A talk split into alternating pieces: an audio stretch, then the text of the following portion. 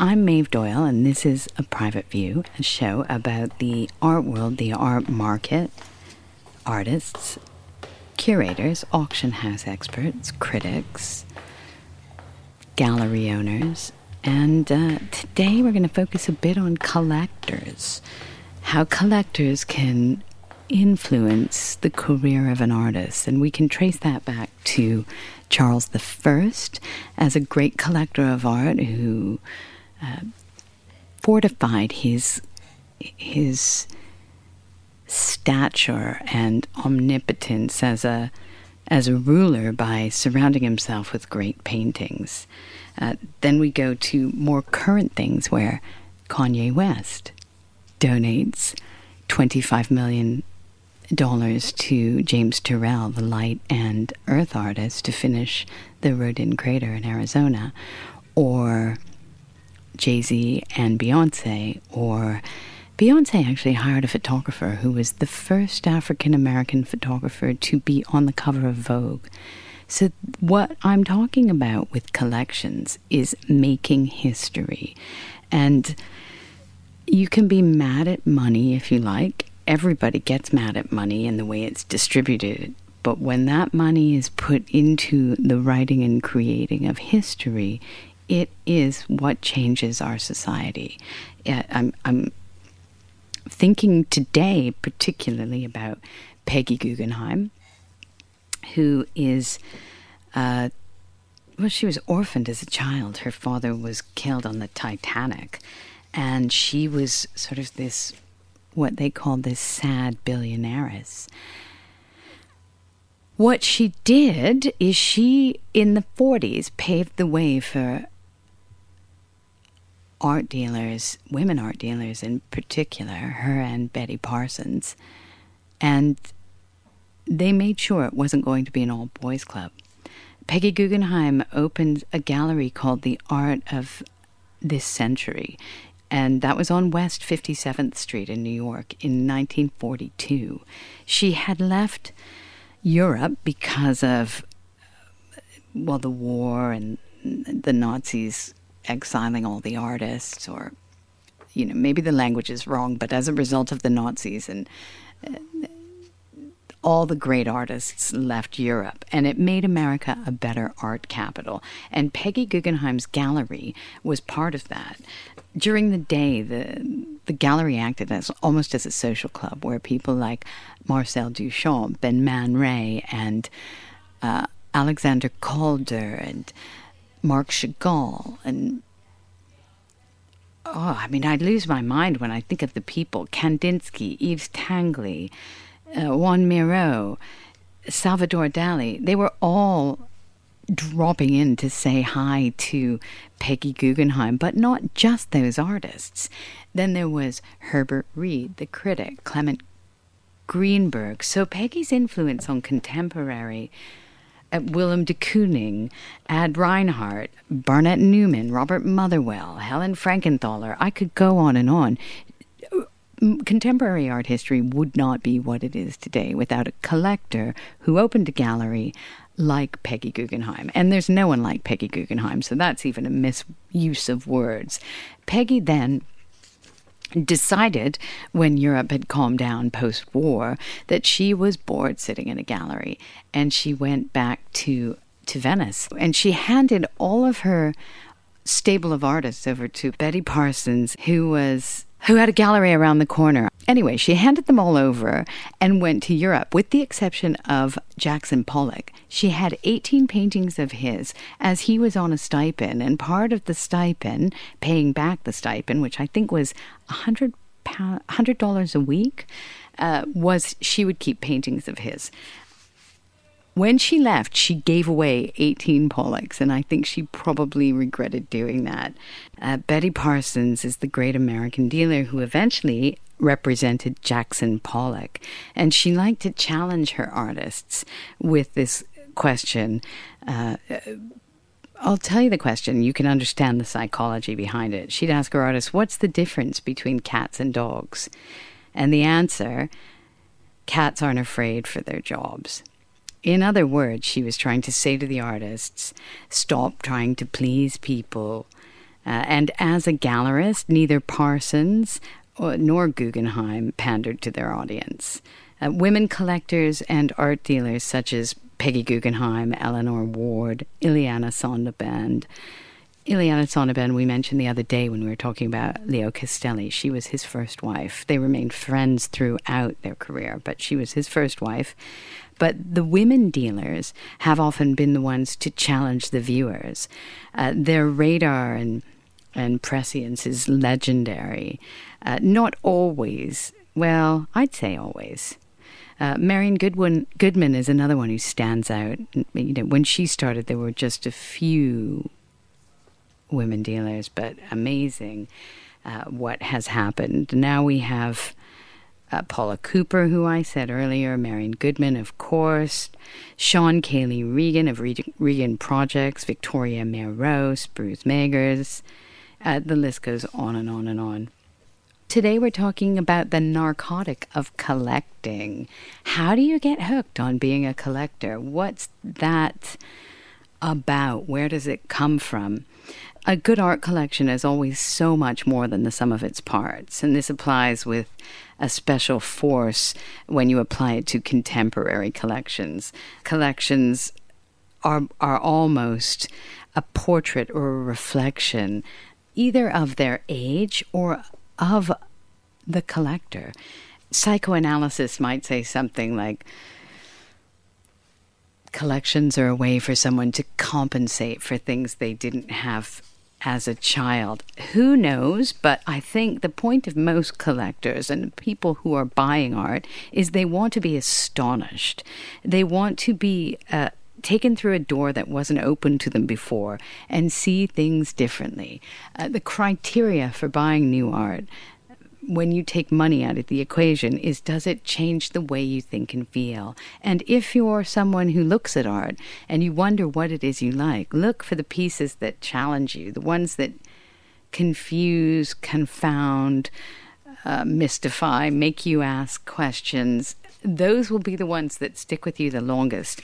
Uh, just a suggestion. And now that things are open, like the Royal Academy, if you book a ticket, uh, I believe the V&A, I know the national auction houses, walk around amongst the art and uh, see what, what strikes you. Uh, and it won't always be what you think it is. You may be shopping and have a list of things you want to collect just to fill out your collection, but uh, chances are things are a reflection of you. And now celebrities have the same impact on artists' careers in terms of uh, influencing other people to buy and purchase and um, value an artist.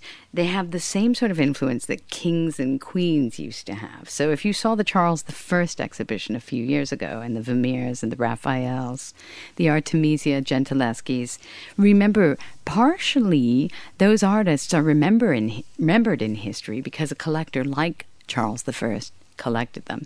Who knows what would happen if nobody noticed these great artists? Would they just well, I think we know. You need an infrastructure around you to take care of your work. And that's why we're talking about the art world. That's why we're talking about the role of the gallery, the role of the critic, the role of the curator, the collector.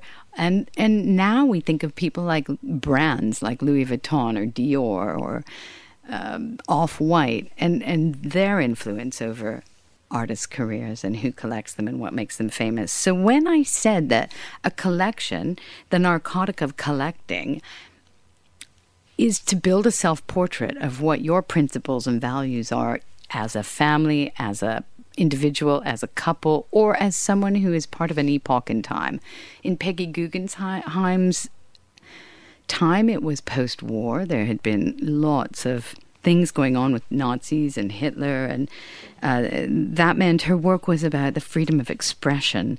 Uh, she really felt strongly that people should have freedom. Uh, we're in a different age now where where Murakami, KAWS, this sort of toy like innocence has come into what is popular. And what Michael Caine, Brad Pitt, Jay Z, Beyonce, Leonardo DiCaprio, the Beckhams, Elton John, Sean Combs, known as Puff Daddy, Oprah Winfrey, Madonna, have done by collecting art is they've brought artists who may have been otherwise unknown into the into the radar of people who wouldn't have known them if they weren't following those celebrities. Think about what you collect, why, and do you have a weakness for the narcotic of collecting? I like that phrase. I like that phrase. I remember Beth Greenacre being in. She was David Bowie's collector, and David Bowie had to limit himself to one piece of art a day. Now, I imagine some days he lost his self control and bought two pieces of art that day. But what a wonderful inner compass he had, knowing that he'd have to rein his desire in. Have a listen to Beth Greenacre. What a wonderful, generous uh, spirit she is. She's now working with the AllBright Women's Club on Maddox Street and was in here uh, last autumn to talk about working with David Bowie. Have a listen. By 99, I had met David Bowie.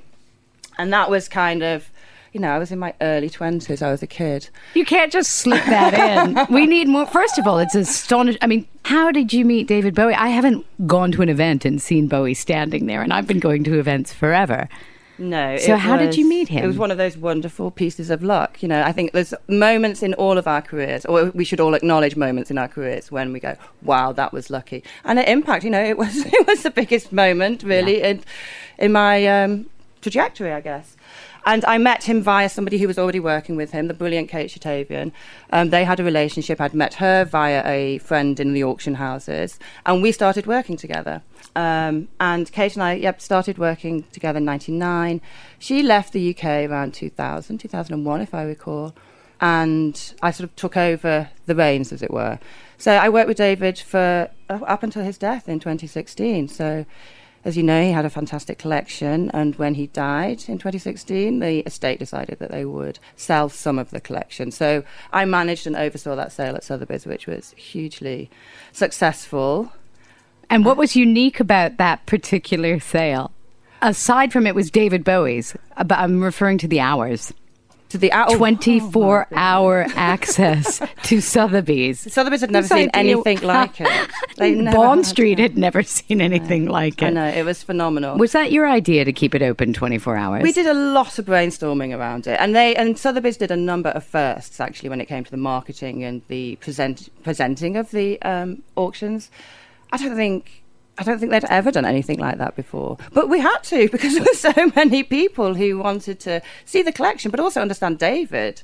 Because through his collection, you understood him. You understood his personality, you understood his ambitions, his drives, his passions, you know, what really motivated him. And also, he used his collection to position himself in the world, to understand his history, his, you know, his background. Um, and those artists really resonated with him for that reason. So it was a really personal way to understand David in a way that most people had never experienced before. All the, all the um, this is such a beautiful conversation because all the hairs are. I'm showing you my arm because oh. suddenly when you were saying that, it was his way of understanding who he was and and for the world to understand him. And if you saw how eclectic this part of his collection was, mm-hmm. it would have blown your mind. And and he's known as someone who supports the arts. There's stories that I've heard. I'm going to tell you the stories I've heard about the way he collects. And then you tell me what's right and what's not.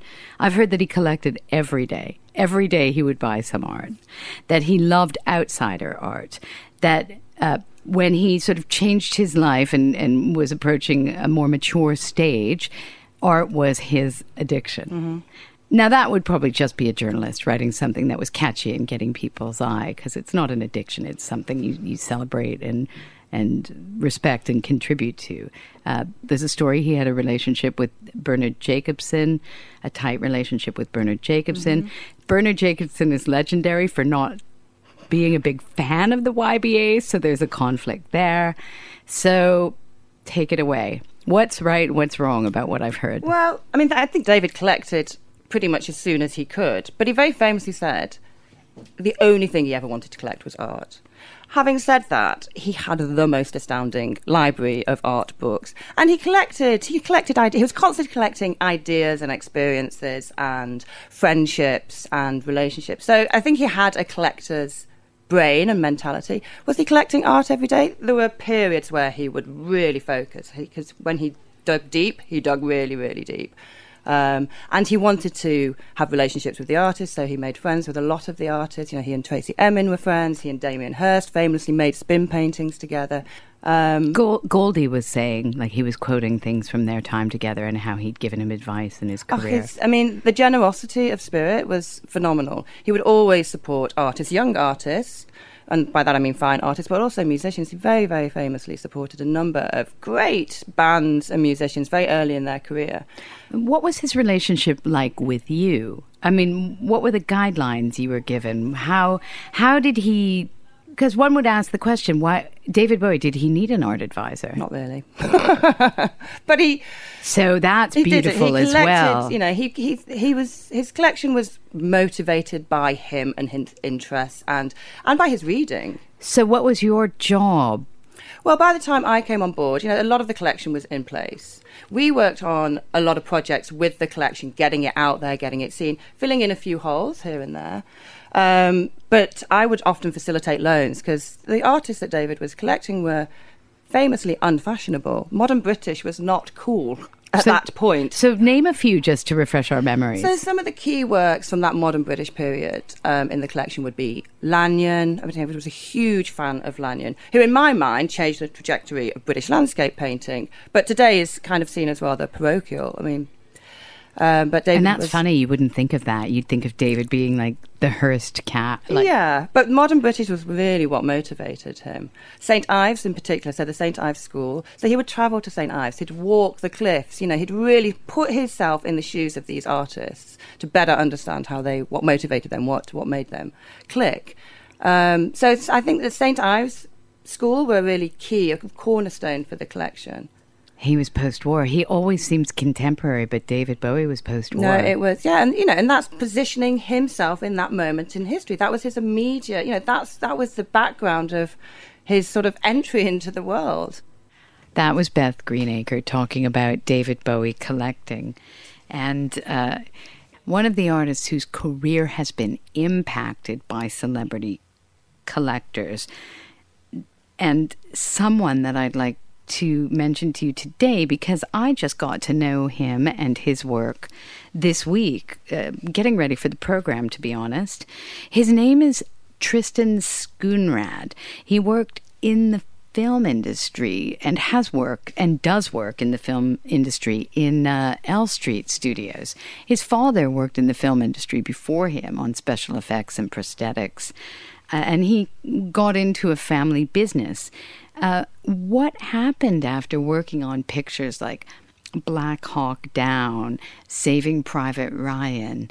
Uh, uh there's so many more. I'm going to forget exactly what they are until I read my notes. But um, he started to notice that the effects of war were seeping into his psyche. I guess you could put that under an umbrella term life imitates art.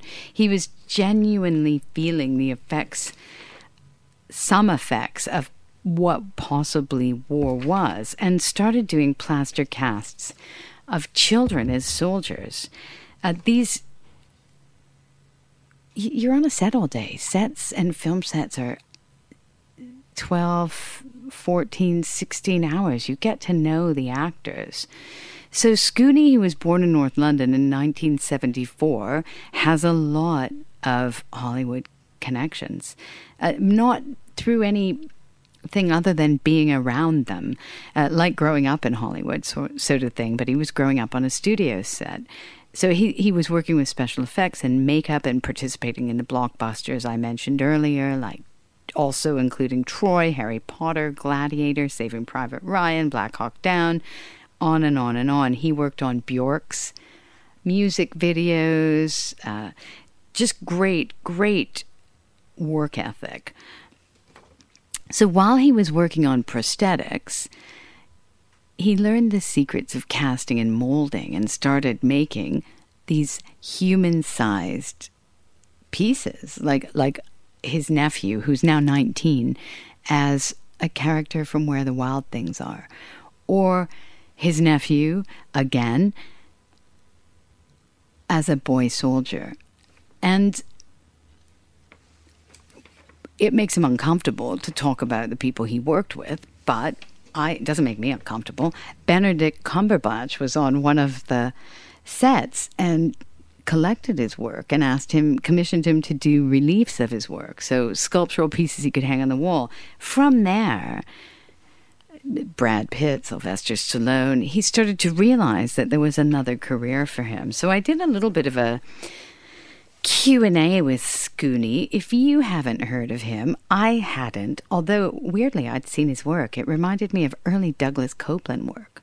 Uh, I know Douglas Coupland as a writer, but because he went to the same art school I went to, which is Emily Carr in Vancouver, I know his artwork as well. Um, anyway, I I'm DM Schoony. He got back to me, and I went through some questions with him, some of which I'll, I'll read to you. He started, he came to prominence in 2008 with an installation called One Foot in the Grave, I believe. There's different answers, and I was having trouble with the phone line, but it was on Portobello Road, and that launched him. Uh, he uses now a 3D printer and scanner to create his life life like sculptures. I've heard people talking about living with his work is like getting used to having a new fa- family member in the house.